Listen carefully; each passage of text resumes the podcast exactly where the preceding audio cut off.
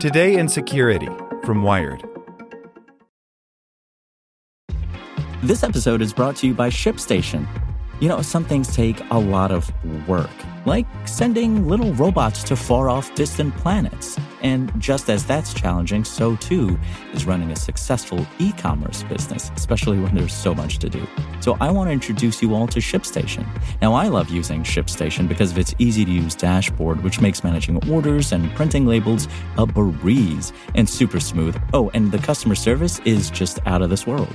It's exactly what you need to help grow your business. Sign up for your free 60-day trial at shipstation.com slash technews. That's shipstation.com slash tech news.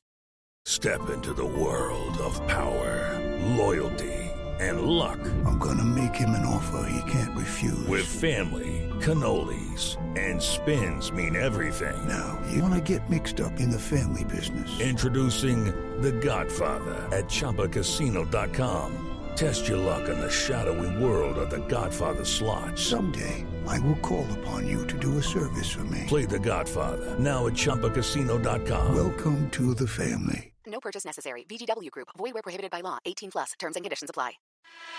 Welcome to the spoken edition of Wired.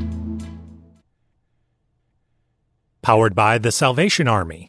With just 20 giving days until Christmas, there has never been a better time to join the fight to make Christmas bright for those in need. To give through Alexa, say, Alexa, make a donation to the Salvation Army. Or visit salvationarmyusa.org. Facebook exposes nonprofits to donors and hackers. By Louise Matsakis. As the founder and director of a nonprofit animal shelter on the East Coast, Alana has spent most of the past decade caring for pets that might otherwise be euthanized. Her work also resonates with people online. The Facebook page for the shelter has more than 1.3 million followers. But in August, she noticed something strange. A series of unfamiliar posts began appearing on the page, and no one at the shelter could say where they were coming from.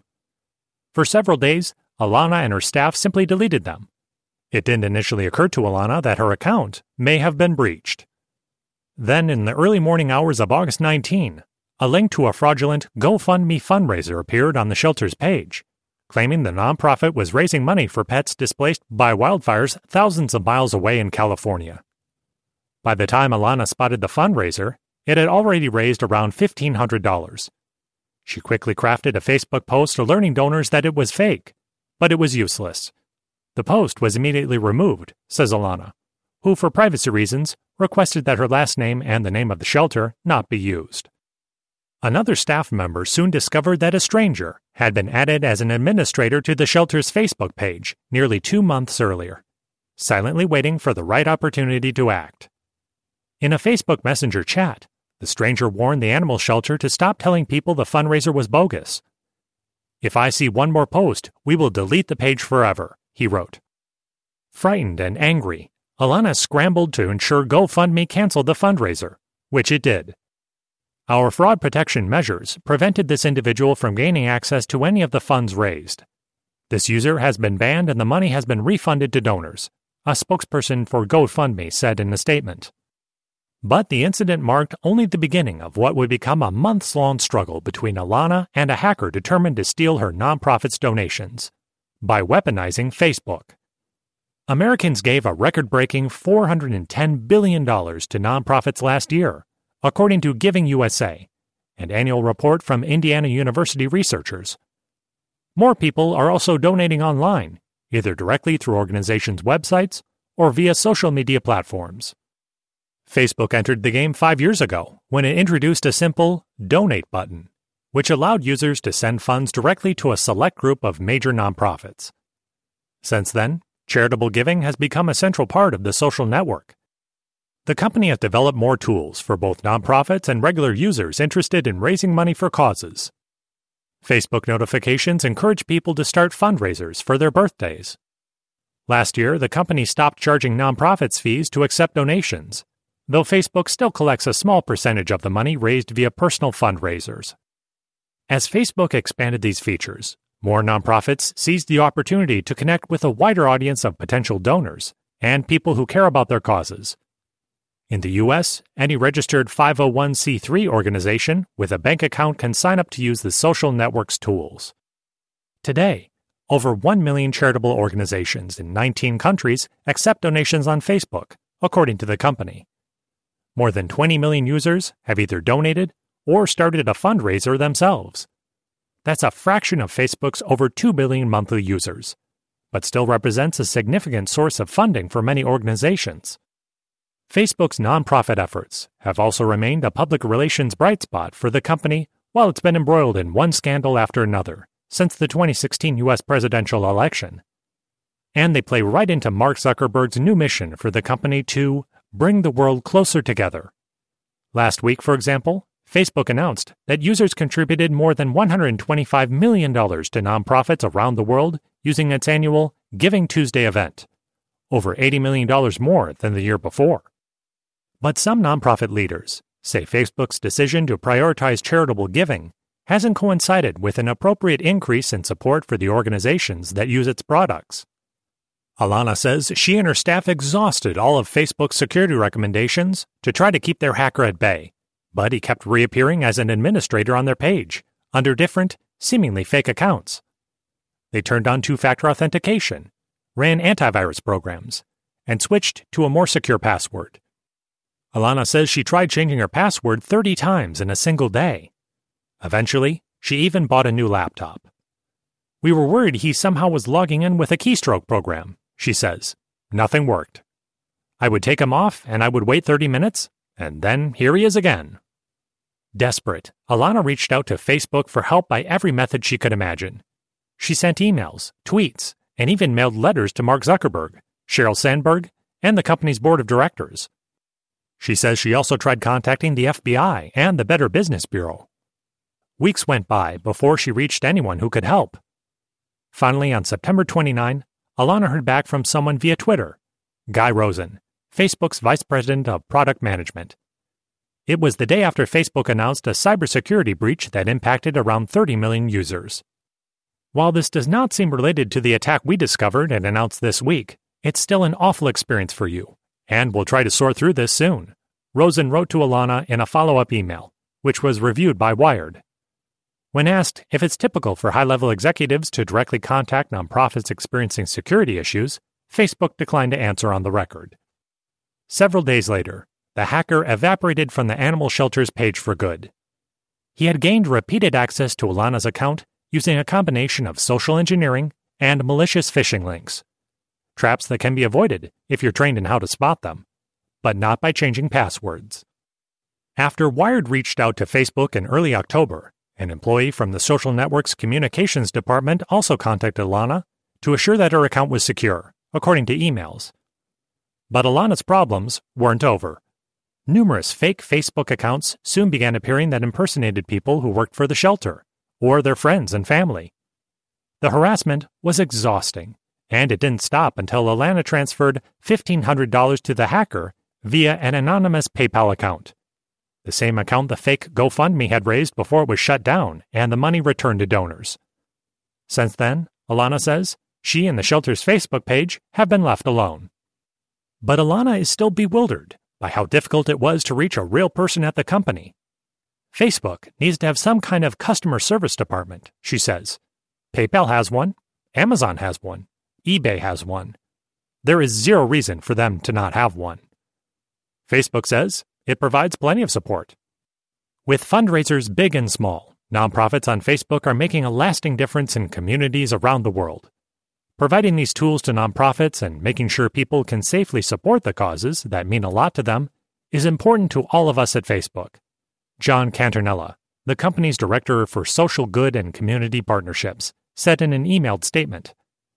We offer a number of easy to use security features to help protect people's accounts and nonprofit pages and make more safety resources readily available to everyone in our help center.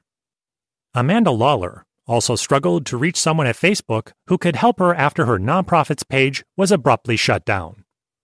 On October 1, Lollar discovered that a new administrator she didn't recognize had been added to the Facebook page for Bat World Sanctuary, the Texas based nonprofit she founded in 1994 to help bats that are injured, mistreated, or orphaned. The next day, she received an email from Facebook saying the page had been removed for violating our terms of use, which, among other things, bans pages that are hateful, threatening, or obscene. But the email, which was reviewed by Wired, didn't specify what exactly landed the page in trouble, and there was no way to appeal the decision. Lollar began to panic. Batworld Sanctuary's page, which had more than 240,000 followers, was a major source of funding. She had also recently posted a new video with a call for donations. Facebook can take several days to process funds for nonprofits, and around $800 was still hanging in the balance. Without her page, Lollar had no way to tell supporters on Facebook what was happening. And she didn't know whether the money would be lost. Facebook honors a donor's intent even when a page is taken down, and the company has a form nonprofits can fill out to receive help with donations within 24 hours. Lollar tried creating a new Facebook page for Batworld Sanctuary, but the social network initially barred her from using its fundraising tools. It took a lucky coincidence and Alana's involvement for help to arrive.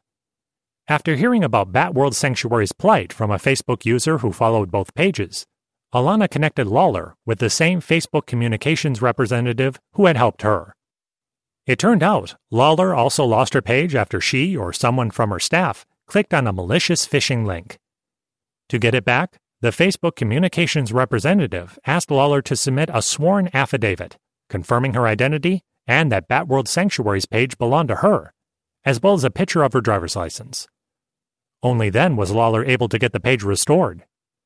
Facebook didn't specify whether it's typical for nonprofits to work with communications staff when they experience a security issue.